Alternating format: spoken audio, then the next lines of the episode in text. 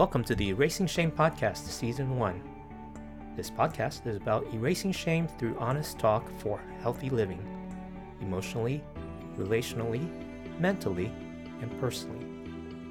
Visit our website at erasingshame.com for links to like us on Facebook, follow us on Twitter, and subscribe on iTunes and YouTube. Now, let's have an honest talk for healthy living. Erasing Shame Honest Talk for Healthy Living. I'm your host today, Eunice Lee. Uh, my co-host DJ Chuang is on tech today, so he's um, he's listening. And um, today we're going to talk about how com- how to, to, have a faith community that avoids um, shame. Um, so last week we talked to Dr. Martin Shaw about anxiety and OCD and what that looks like to expose and, and um, expose it ourselves to it in order to erase it. And now we're going to be talking. Uh, we have the honor of talking to Dr. Liz Lin about what this looks like to have a faith community that is vulnerable, that um, that can avoid shame. Um, so thank you so much for coming today, Liz. We really appreciate it. Oh, thanks for having me. It's an honor to be here. Yeah. Um, so, just to introduce you um, for our listeners who don't know, Liz is a writer and educator on race and culture. She's the co founder of the Progressive Asian American Christians um, and a senior fellow at the Newbigin House of Studies in San Francisco. She has a PhD in clinical psychology and a master's degree in psychology and theology from Fuller Theological Seminary, where she taught for several years. She lived in she lives in the San Francisco Bay Area with her husband and her son. And so, Liz, you and I actually met. I don't know if people know this, but we met when you were my professor at mm-hmm. Fuller, um, mm-hmm. which was so cool. We turned out we had uh, mutual friends uh, too. But it was just really cool to see um, what you've done. You were assessments professor. You made the time really fun. You would show us these BuzzFeed videos um, of cute animals to keep us from stressing out. Um, but it's really cool to see how your career has kind of taken shape and and uh, grown. And so um, I was wondering if you could describe a little bit about what you do professionally, um, your passions, your specialties, and things like that. Sure. Yeah. I do a real hodgepodge of things. I am no longer practicing as a therapist. Um, so instead, I spend my time writing largely about race and culture and the intersections of those with faith a lot of the time. Um, I also teach through the Newbigin House of Studies, like you said earlier. Um, I spend a lot of time co-running this organization you mentioned called Progressive Asian American Christians, which I started with my partner Lydia Shiu, and I spend a good amount of time chasing my toddler. So life is just this constant. It's a constant changing of hats right now. Sounds full. Mm-hmm. Yeah. Yeah. Mm-hmm. Um, so, what do you teach actually? Just curious. Um, I teach, I co teach a class on the urban church, specifically about how race and racism have shaped the landscape of American cities. So, everyone's favorite, most uplifting part. But I think it's really important for pastors in training to recognize that, you know, nothing in nothing in a city is an accident. And much of how cities are laid out and who lives where is directly the impact of race and racism and racist policy. Mm-hmm. Yeah, very cool. Um, yeah, so I mean, and you're a writer too, so you've written for the Salt Collective and you have your own blog. Mm-hmm. Um, and it, it's actually, I remember one of the, the, pieces that you wrote a while ago about um, Asian American Christians and dating, about mm-hmm. um, the I Kiss Dating Goodbye movement, really resonated mm-hmm. with me. And mm-hmm. I didn't, I, I would love to hear more about your background. I'm from Virginia. I uh-huh. grew up in a specific church culture that was uh-huh. very anti-dating, and what yeah. you, everything that you talked about really just spoke to me. Even though we we weren't at the same church, we weren't even in the same part of the country. Yeah. Um, so it's so cool that you're able to kind of pull from that experience. Oh, thank you. It's really interesting to me how similar so many Asian and Asian American churches are across the country. Like, regardless of denomination, regardless of geogra- like geography, even regardless of ethnicity, because you and I are different ethnicities, but like mm-hmm. there's still so many common threads in our experiences. And um, so, yeah, in some ways, I feel like our Asian child of immigrant experiences kind of like take precedent over all those other factors, right? Yeah. Um, but yeah, I grew up in the Midwest. I was uh, one of very few Asian Americans in my Detroit suburban community. Mm-hmm. Um, I did not grow up in the church. Um, my parents were and still are mostly non-religious, um, but you know they are immigrants from Taiwan. They came here for graduate school and became professors. So, like, education was kind of the religion that we grew up with in my house. Mm-hmm. Um, and yeah, I mean, like many immigrant parents, like I love my parents very dearly and I don't fault them for this, but like shame was a pretty big component in their parenting. It's very effective in the short term, mm-hmm. um, which is something I think about a lot now that I'm raising a child of my own. Oh, totally. um, so that was happening inside my house. Outside of my house, I'm like one of very few Asian Americans. So the messages are not as direct, but I'm also very ashamed of the fact that I'm Asian American. So I feel like shame was like a very formative part of my childhood. Um, and it wasn't until I was 15, um, a friend, my one Asian friend, invited me to go to her church, her Taiwanese immigrant church, mm-hmm. um, that I found myself in a community of other Asian Americans and also in a faith community. So, like, those two things have always been very closely intertwined for me. Mm-hmm.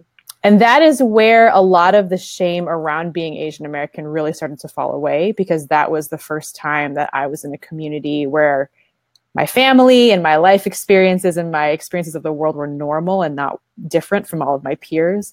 Mm-hmm. Um, and that community itself was amazing and incredibly affirming of me. But I was this like little overachiever who like wanted to like throw herself into evangelical Christianity and everything that I learned about evangelicalism outside of my particular church was also kind of shame based. You know what I mean? In terms of like, God will love you more if you behave this way, God will love you less. God really doesn't like it when you do this. Mm-hmm. Um, so, in some ways, like there was kind of this revolving door of shaming things if that makes sense it was yeah. no longer about my race but it was about like this god who was like very judging of me mm-hmm. all the mm-hmm. time mm-hmm. um, and that kind of persisted throughout my um, yeah I, I was in asian american communities christian communities through college and it really wasn't until i got to seminary that that, that i started to unpack that a little bit mm-hmm. that's so interesting how you're describing um, two different, different types of shame mm-hmm. one shame of being other or being different um, mm-hmm. as an American um, mm-hmm. in, a, in a, I'm guessing a pretty white or non-Asian town, and then also the the shame that was kind of infiltrated into your faith once you were able to engage in a community that um, you didn't have to be ashamed of your ethnicity anymore. Um, mm-hmm. But then there was another layer of shame in terms of spirituality. Yeah, yeah, for sure.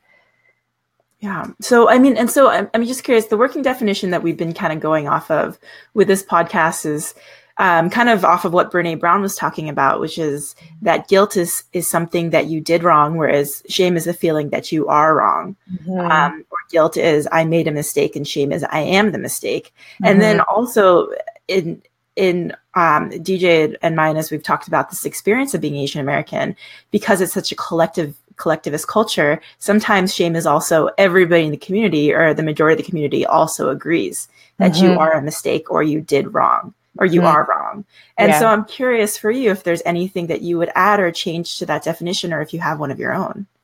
Um, no, that's actually perfectly stated. I didn't realize that it was Brene Brown's, but like when I talk about shame and specifically the differences between guilt and shame that's exactly the distinction that i make i really love what you said what you how you and dj kind of added that collective component on top of it because it kind of you feel then the additional weight of carrying like a, a whole community's burdens mm-hmm. on top of you and i think that the interesting thing about asian american christian communities that you can add on top of that then like the weight of like god on top of that, God is also not super pleased with you as well. And that adds mm-hmm. a completely new dimension, I think, to, mm-hmm. to shaming. Yeah. It's like a, a, a, shaming that you can't speak against. Cause yeah, exactly. Exactly. It's yeah. coming from like the ultimate authority. Oh, totally. Um, so tell me about this movement um, that you started, you and Lydia. Um, it's been really cool to see it kind of blossom. I think it was the piece that you wrote that ended up in Huffington Post that kind of um, started it, but tell me a little bit about Progressive Asian American Christians PAC. Um, it was kind of a beautiful accident in many ways. Like I had really been struggling for ever since I started seminary with this um, the sense that I no longer fit in Asian American communities anymore because even though they were such a formative place for me in high school and college, once I got to seminary and started thinking and talking a lot more about things like politics and racism and feminism and, mm-hmm. um, you know, things like, you know, I, and I was trying, studying to be a therapist and sitting with people and their suffering and like needing some kind of language or theology that could have room for the things I was experiencing with my clients. I just wasn't finding any of those things in Asian American communities, at least the ones that I was visiting at the time in that particular place. Um, and as I started to become more progressive in terms of my theology and in terms of my politics, like it just became harder and harder for me to be in Asian American Christian spaces because those places, for various reasons, tend to be more conservative theologically and politically. Mm-hmm. Um, and then, you know, as I found myself in more progressive communities, those spaces were often entirely white or overwhelmingly white. Yeah. And they often did not have space or language to talk about race or my mm-hmm. Asian Americanness or the things mm-hmm. that I mm-hmm. was passionate about. So I didn't, I was not really able to articulate this until a conversation with, a, I was having with a friend a year or two, maybe like a year and change ago. And as soon as I was able to articulate this, that being a progressive Asian American Christian often means having to choose between a community that matches your racial and cultural experiences mm-hmm. or a community that matches your theology and your values. Like that was just like suddenly I had language for the experiences that I've been having for the last decade. Mm-hmm. And so I decided to write about it. And then as I was writing about it, I met this pastor in San Francisco named Lydia. Mm-hmm. And um, when we hung out for the first time, I was, you know, she's also a progressive Asian American Christian woman. Very exciting to meet another one. Um, and I was telling her about this piece that I was writing, and I was going to call it "The Loneliness of the Progressive Asian American Christian." And she was like, "Oh, that's so funny! I just started this Facebook group called Progressive Asian American Christians, but like it's brand new, like no one's in it yet." And I was like, "That's crazy! Like that's really crazy! Like just even like the specific wording of it and all." And so when I posted the piece, I asked her if I could like link the group at the end you know, we didn't know what it was, but just like as if it's like if you resonated with this, like here's a space and we'll mm-hmm. just kind of see what happens. And people started joining like as soon as the piece went up. And then, you know, more and more and more people. And then when Huffington Post picked up the piece, like that, I think brought another brought, brought more visibility to the group. And so, you know, like 300 people showed up on the first day. And now we have like 5,500 people, I would say, like all over the country and the world. And it wasn't just like the magnitude of people that really struck us, but like people came in really eager to like mm-hmm. connect and to start talking and sharing their stories, to start meeting in person, to start doing something. Um, I think the fact that this group, like the, the piece went up like maybe a month and a half after the last election. I think a lot of Asian American Christian mm-hmm. progressives were feeling very um, I don't know, hot and bothered, I guess, about the political situation and wanting to do something and wanting to connect and wanting to find like minded yeah. people. So I think that brought its own energy and momentum to the group that we've been riding for the last year and four or five months. Yeah. I can't believe it's only been that short of a time. It feels like it's it's been longer. It's been yeah. I mean, we we've done a lot in the time that we've had because like people have just been so excited and energized to mm-hmm. do stuff. So that's been it's been a, a, gift to be a part of that. Yeah. Um, and so, and I'm sure you've read a lot of stories, you've connected and heard stories um, from. The, I actually was on this the page a while ago, and someone wrote a story about growing up in a church that was very shame based. Mm-hmm. And I looked at her profile, and I actually grew up with her. Mm. Um, hmm. didn't realize it until I and kind of about being bullied and things like that, and I had no idea. So wow. it's it, it's interesting to see how like it's creating a space where people can finally dialogue. Mm. Um, so I'm curious for you if there's like have there been stories that have stuck out to you or or narratives or how have you seen um, particularly in shame dynamics in faith-based communities? Yeah the stories that stand out to me are lar- like often in the vein of what you're describing, where it's people who have been really burned by traditional Asian or white or what have you churches and who've never been given the opportunity to process mm-hmm. um, or had spaces where they could process that and spaces where they could be accepted as their whole selves, you know. Mm. Um, and the reasons for the disconnect between themselves and their home churches, it really varies, right? Like sometimes it's like it's because they're gay or it's because, you know, they are, uh, they were an outspoken woman or, um, because, you know, they, they saw things differently in terms of justice.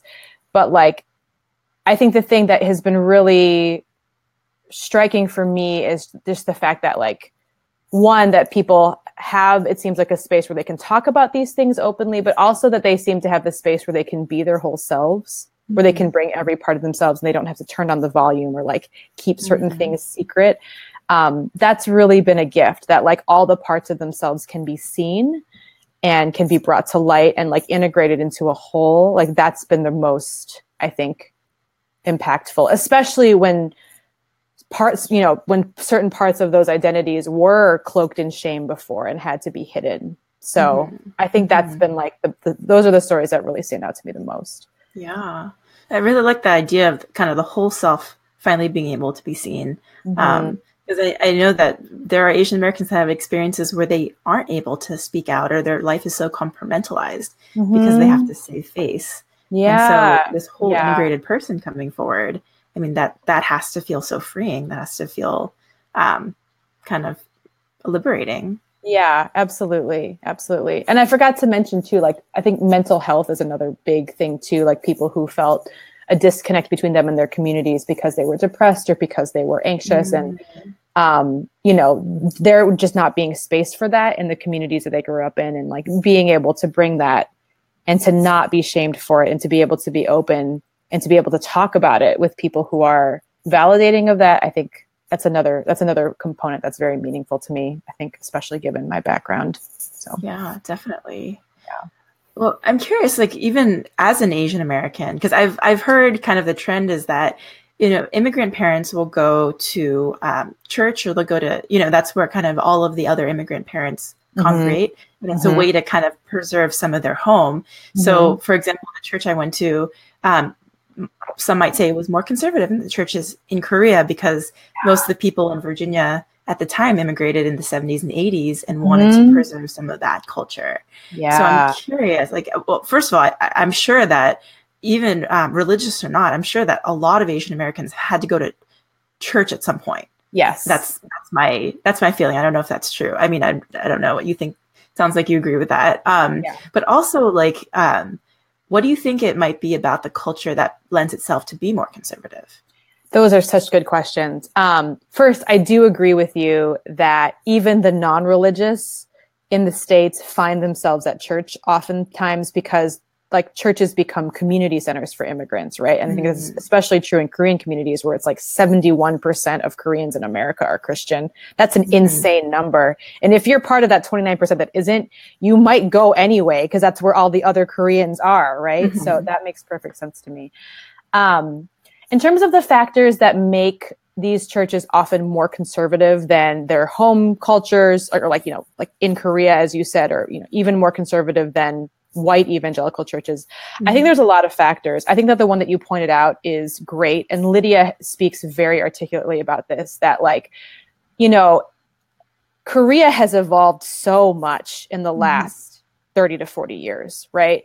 But, you know, your folks left in your, a lot of folks in your community left, and then they came here where it's like there's kind of this disconnect between them and broader society, in part because of things like language and culture, but in part, I think there's like a bit of suspicion around American culture in general, mm-hmm. like, oh, they're mm-hmm. so liberal, their kids are so disrespectful, mm-hmm. they dress so provocatively.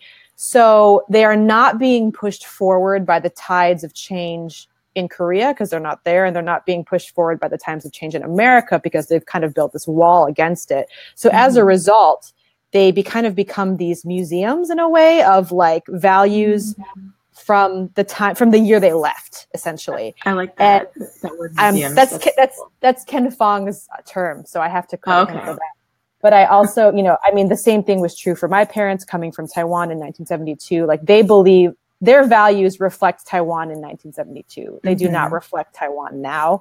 And they don't really reflect America now, even though my parents, I think, are more progressive than the average Asian immigrant. Mm-hmm. Um, so that's one thing.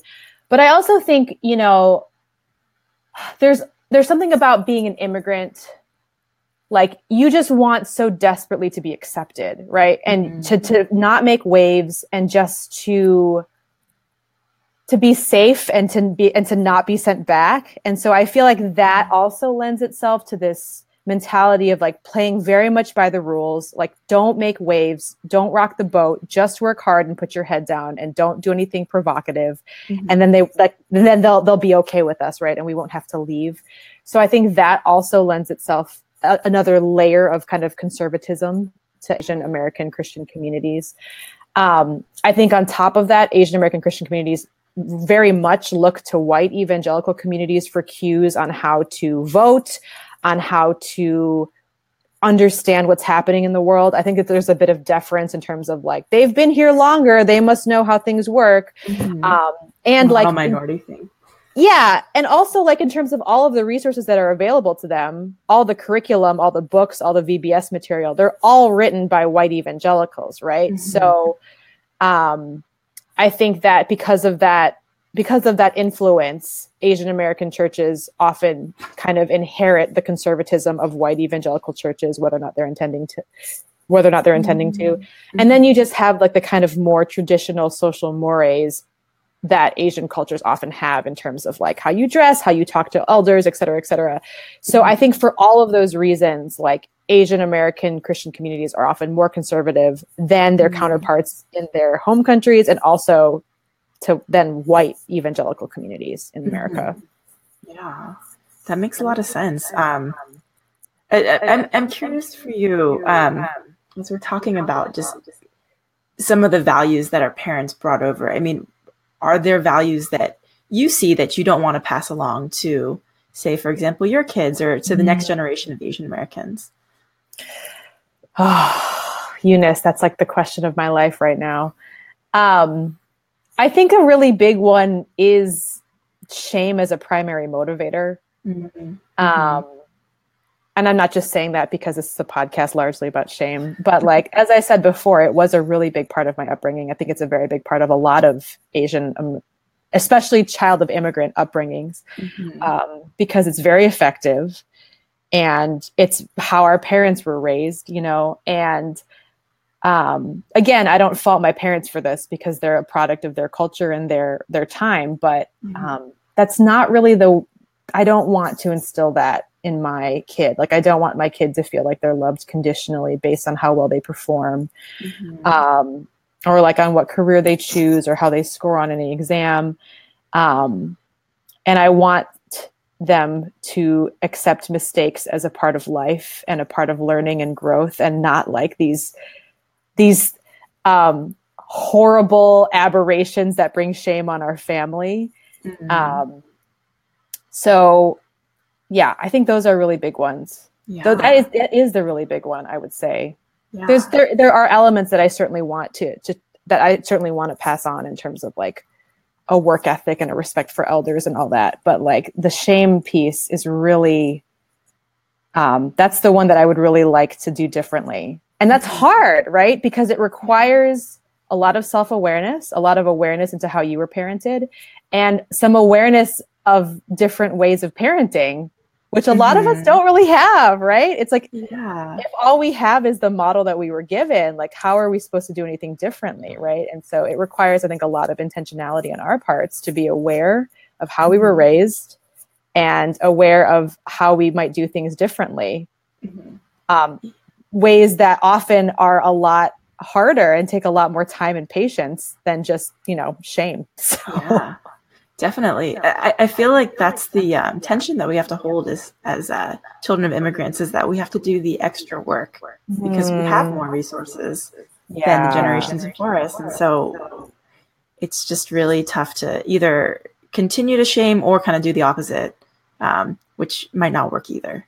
Yeah. direct opposite. So yeah, I love how you put that though. It's like we we have more resources it's almost like a in, in, some ways it's like a it's like an extension of like when you know better you have to do better mm-hmm. i feel like that is a part of it but also it's like yeah we we don't or at least for me as a child of immigrants i do not have the same stresses of survival that my parents had i have mm-hmm. the luxury of not having that and so um you know i i then have a responsibility to do better because i i can't write it off I can't just like excuse my behavior by being like I was an immigrant, I was trying to survive. I, that's mm-hmm. not that's not the case, you know. So mm-hmm. yeah. So and that same idea, and I'm wondering because progressive Asian American Christians is so much about justice and about speaking out and being, you know, to use the word they used before, provocative and and um, kind of standing out in the crowd. And mm-hmm. so I'm, I'm wondering for for what you're trying to do here with PAC or Progressive Asian American Christians, if that's kind of um, kind of collecting people that have more resources that can finally speak out, maybe when the generations before couldn't. Um, I'm curious if there's a connection there. Mm, yeah, I think there absolutely is. I think there absolutely is a connection. Um, like in some ways, our parents did not have the lug. I don't want to excuse all of their behavior, but and all of their attitudes, but in some ways, it's like they don't have the luxury of say advocating for the marginalized because in so many ways they are marginalized and they're just trying mm-hmm. to survive right and so while there are mm-hmm. all there are all kinds of you know things in immigrant communities that again that i don't want to excuse or condone like i i don't expect an immigrant to have a lot of bandwidth to be able to advocate for other communities for mm-hmm. example right but then you know for me as a second generation person like I do have the bandwidth. You know, I don't have the same daily survival struggles. Don't get me wrong. Of course, I experience racism on multiple mm-hmm. levels, but like, mm-hmm. I don't have the same level of survival stress that my parents have. I do have a bit of a safety net because my parents were fortunate enough to like make it here. Right. So, mm-hmm. um, and with that, I think comes this added responsibility to do justice and to advocate not only for our own community but also for other communities that are oppressed and marginalized mm-hmm. so i absolutely think that there is something to, to what you said about like you know us as like children of immigrants and yeah. you know, being progressive and caring about justice yeah um, and that's that's part of i mean the experiences some of the experiences that people are sharing on on the um, the facebook group are also experiences of racism towards Asian Americans and microaggressions mm-hmm. and things like that. And mm-hmm. I'm wondering, um, you know, because you this kind of all started or around the same time as the election, and I'm mm-hmm. I'm curious if you saw more Asian Americans take a larger stand on helping the marginalized since since the election. I think absolutely. I think the election was very galvanizing for folks. And I don't doubt that we would have, I think that we still would have had a lot of people in the group, even if Donald Trump weren't president. But mm-hmm. I think the fact that he is like made a lot of people, like especially evangelicals of color, very very jaded about their communities mm-hmm. um, whether they were part of big white churches where like you know the number everyone throws around 80% of white evangelicals voted for trump mm-hmm. or they were part yeah. of asian communities where people could justify voting for Trump because of his, you know, promise to elect a conservative Supreme Court judge or his stance on abortion or whatever. Mm-hmm. Like, I think that people came, people were very jaded and I think felt a very big wedge in their, between themselves and their, in real life communities. Mm-hmm. And that I think, um, really motivated a lot of folks to find community where they could find it. And, mm-hmm. you know, for many of them, it happened to be in this online community. Yeah. That's great. And, and, uh, like, and we've talked about this before in our podcast, but kind of what we're seeing is the opposite or, te- or race shame. It comes in community. And, mm. um, like, ed, um, so for you and like, I guess this is a two part question. What does it look like for Asian American Christianity to, to not be shame based? Mm-hmm. And how have you seen this community, um, erase shame in some of the, um, some of its members in this community? Yeah, gosh, I I really love how you put that because I think it's so true. Like so much of erasing shame is shedding light on it, on whatever it is, whatever the source of shame is, mm-hmm. and other people seeing it and still accepting you, right? Mm-hmm. I think I actually don't know how possible it is to erase shame in the absence of community. So that is really like profound. Um, mm-hmm. I love how you articulated that. Mm-hmm. Um, and so I think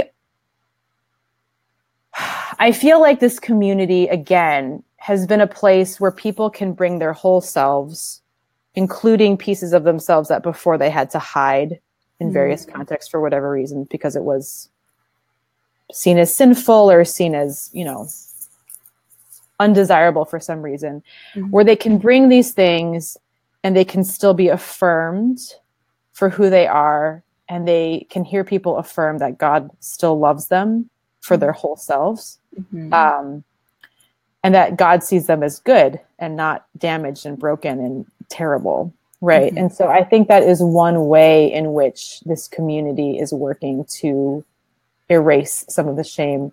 And I think, um, I also think that this community is doing, is also rewriting some folks' theology. And I, I don't want to get too heady here, but like, I feel like a lot of us grew up in communities where the starting point was you are bad and you needed to be saved. And that's where Jesus comes in, right? Mm-hmm. And some of this is because, you know, a lot of our communities are very reformed in their theology. Um, I also think that, you know, this kind of theology, again, dovetails well with a lot of the shame that kind of pervades our cultures to begin with. So mm-hmm. those things kind of, you know, go hand in hand a lot of times. Um, but I think kind of like changing the starting point to where like the starting point is actually that God created us good. Like when you look in the Genesis account, you know, God is making everything and it's good. That's the starting point is that we're inherently good. We're not inherently mm-hmm. bad. I think that is also um, changing the way that people think about themselves and I don't know that I don't know how explicit again, I don't know how explicitly any of this theological stuff is happening in the group, but I do think that like this community has kind of a different theological starting point than a lot of Asian American Christian communities. And that I think mm-hmm. is healing in its own way mm-hmm. to realize that like God actually when he looks or when God looks at us, God sees good, not like terrible sin, awful. That's mm-hmm. part of the picture, sure, but it's not the starting point. Um, and I think that is also um, that can be really transformative for people too. Yeah. Yeah, for sure. And I think that marries so well with um, mental health too, in that mm. um, I was uh, just chatting with someone the other day who has a um, you know compulsive disorder, and they were sharing that the response they've gotten in um, their community is just just stop. Why don't you just stop doing that? Sure. Yeah. And um, that's so different than how you know how God sees us and how um, your, the theology of what uh, progressive Asian Americans bring, Christians bring, mm. is um, kind of so counter to that. And yeah, I'm wondering, yeah. a therapist, a therapist, if you, you could share a little bit about that mental health piece in PAC, like how has that mental health been a value for for progressive Asian American Christians? How has that been um, part of the equation as well? Um, that's a really good question. I think there is a large like mental health practitioner contingent in PAC. I'm sure you've noticed, mm-hmm. and I don't think that that's an accident at mm-hmm. all. Um, I and I feel like you know, gosh, I have like eight different thoughts, and I'm trying to think about which one to start with. Um, Share them all. Do, Go ahead. in in no particular order. Yeah. I think part of the part of it is like when you are a therapist, it just becomes very difficult to maintain like black and white theologies. Like sitting with people in their pain and mm. suffering, I think really does a lot to, at least for me, um, it made me realize that like my black and white theology was not it it it, it there was no room for what I was actually seeing in the lives of my clients. Mm. Um, and so I think that I don't think it's an accident that a lot of Asian American therapists end up with more progressive theology than maybe they started with when they leave grad school. Mm-hmm. Um, I also think too that like, sorry, this is going to be like a completely unrelated point, but I, I feel like, um,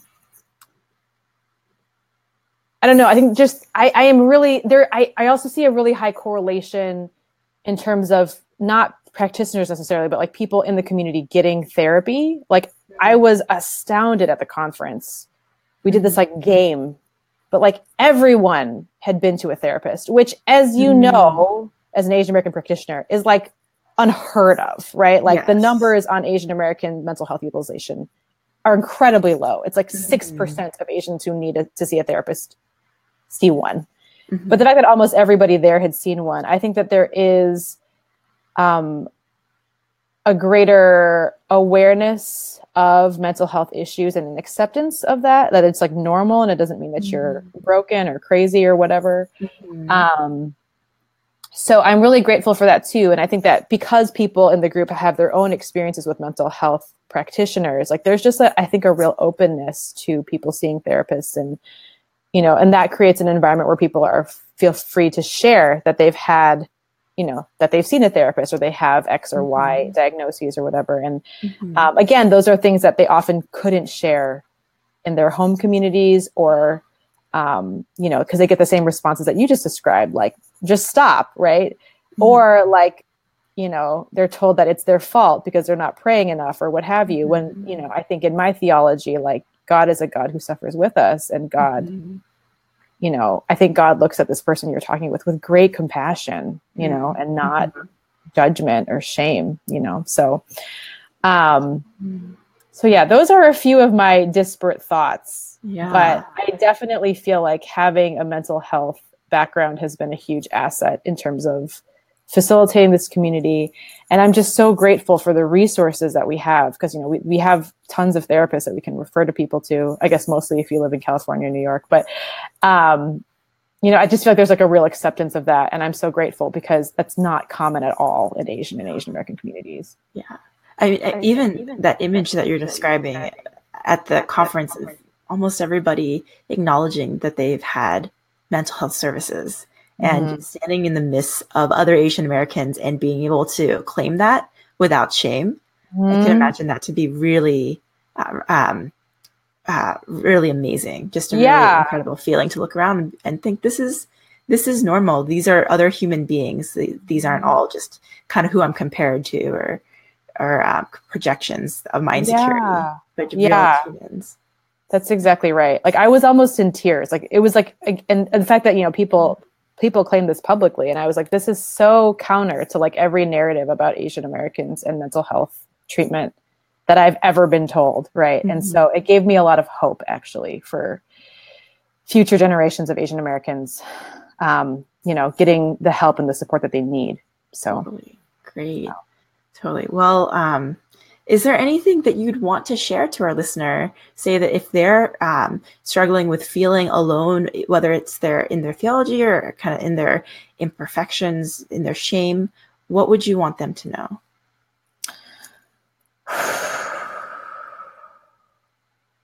I mean, I hate to like this is going to sound really cliche and I don't mean for it to, but like I I would like them to know that God sees them and God loves them and that God God's first impulse towards us is love and compassion and Mhm. kindness.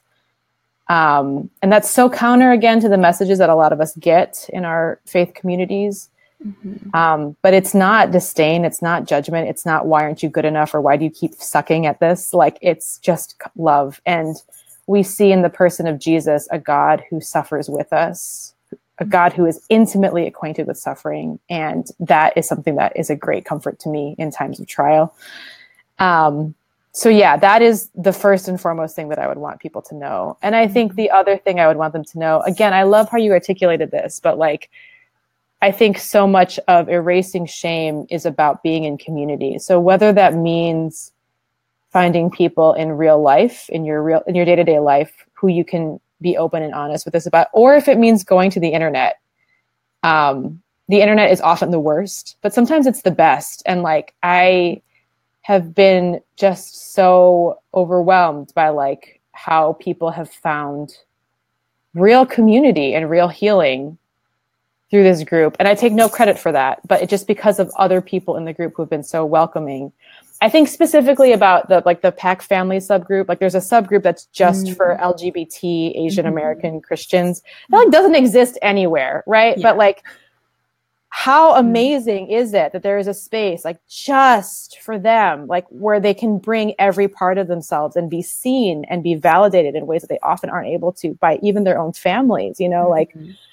Um so yeah i would encourage them to like seek out community whether it's in real life or it's on the internet because Mhm. often if you know if you're very unique sometimes you have to go to the internet to find like-minded people so Mhm. um i think those are the two yeah, those are the big things. And they're awesome. yeah, they're not alone. You're yes. not alone. They're we've not all got alone. Our, God We've all got our yeah, and we've all got our like weird, secret, shameful, or things that we've been told that we should just be ashamed of issues. And so, mm-hmm. I guess I would want them to know that too. Awesome. Well, thank you so it's been such an honor and a privilege to talk to you about this. This is something that i've been kind of dreaming about dialoguing with you for a long time. So it's it's awesome to be able to connect with you again about this. So thank you so much oh, liz your words mean a lot to me eunice. Thank you. It's an honor to be here. So thank you for having me. Of course. Um, and yeah and you can um, uh, if you have any more resources, please let us know. Um, so we have you writing on the SALT Collective, as well as the Facebook group Progressive Asian American Christians, with mm-hmm. what seems like a million subgroups for mental health, for family, for Los Angeles and Portland, and all these different cities. Um, mm-hmm. So get connected with Liz there. Is there any other resources you'd want to share before we end? Um, those are the big ones. Yeah, we have a website where we're well, we I will oh, share. Yeah. We have a website um, where we are compiling like resources of various kinds. But one of them is that we have a list of therapists who identify as progressive Asian American and Christian.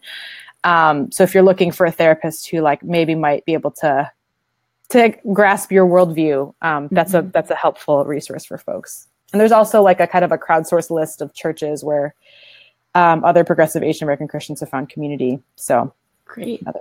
Yeah. Awesome. Well, thank you again so much, Liz. I really appreciate it. Um, and for us, if you want to connect with us, share your stories of erasing shame, you can go on our website, erasingshame.com, um, and let us know if you have a question or comment. You can always ask us, um, send it, shoot us an email or a message if you have follow up questions for Liz as well. Um, and you can find our links on Facebook and also our YouTube channel, um, Erasing Shame. And you can subscribe to our podcast on YouTube um, where there's archived audios of all of the of this um, episode and all the other episodes that we've recorded. Um, so next week, DJ will be back and we'll be just talking about um, more more thoughts on erasing shame and also the past few weeks with our guests um, and how these conversations have gone. So thank you so much, Liz, and um, our listeners, and we'll see you next week. Thank you too, Eunice. Thanks. Bye.